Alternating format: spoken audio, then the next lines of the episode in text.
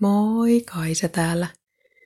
Tulin juuri lenkiltä, aikaiselta sellaiselta. Lähettiin koirien kanssa ennen kuutta ulos. Ja mietin taas kerran, että ei ole kevät- ja kesäaamujen voittanotta. Aivan mahtava. Kirkas aamu.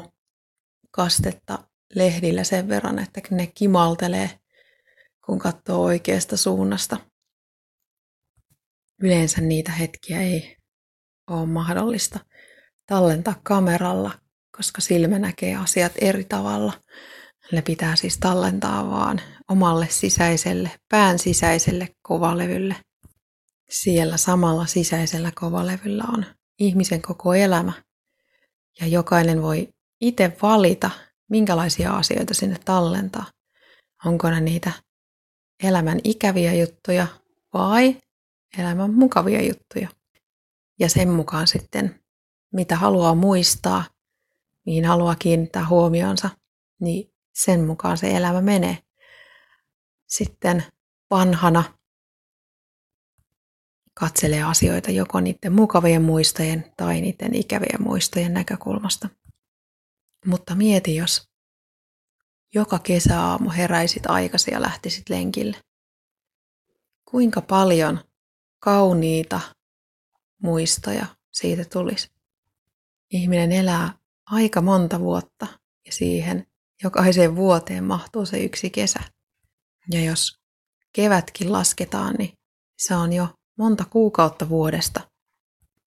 Puhumattakaan nyt sitten siitä, että ihan samalla tavallahan aamu voi olla ihana syksyllä, talvella, keväällä.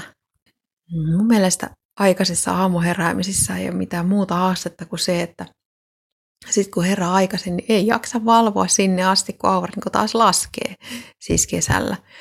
Koska onhan sekin usein tosi kaunis ja vielä parempi yöttöminä kesäöinä olla hereillä. Edelleenkin on aika viileetä, että pitää olla kunnolla päällä, kun tonne ulos lähtee siis aamulla. Päivällä tarkenee kyllä paremmin. Aamut on kuitenkin sellaista aikaa, kun mulle luonnollinen rytmi on siis herätä aikaisin.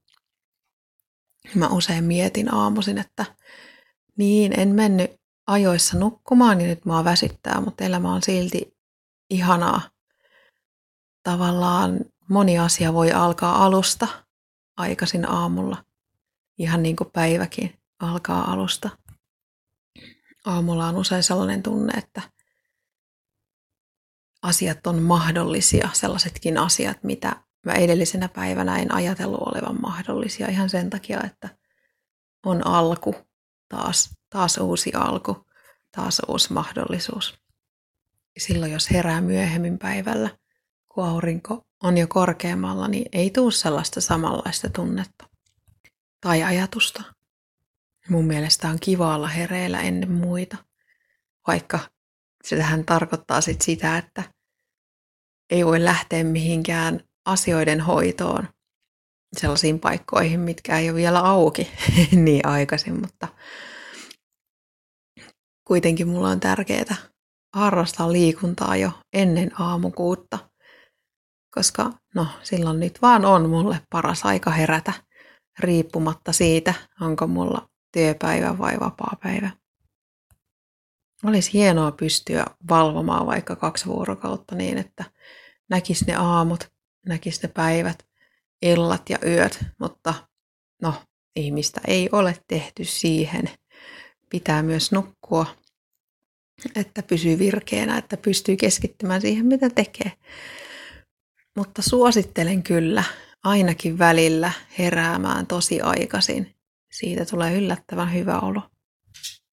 Voi hyvin.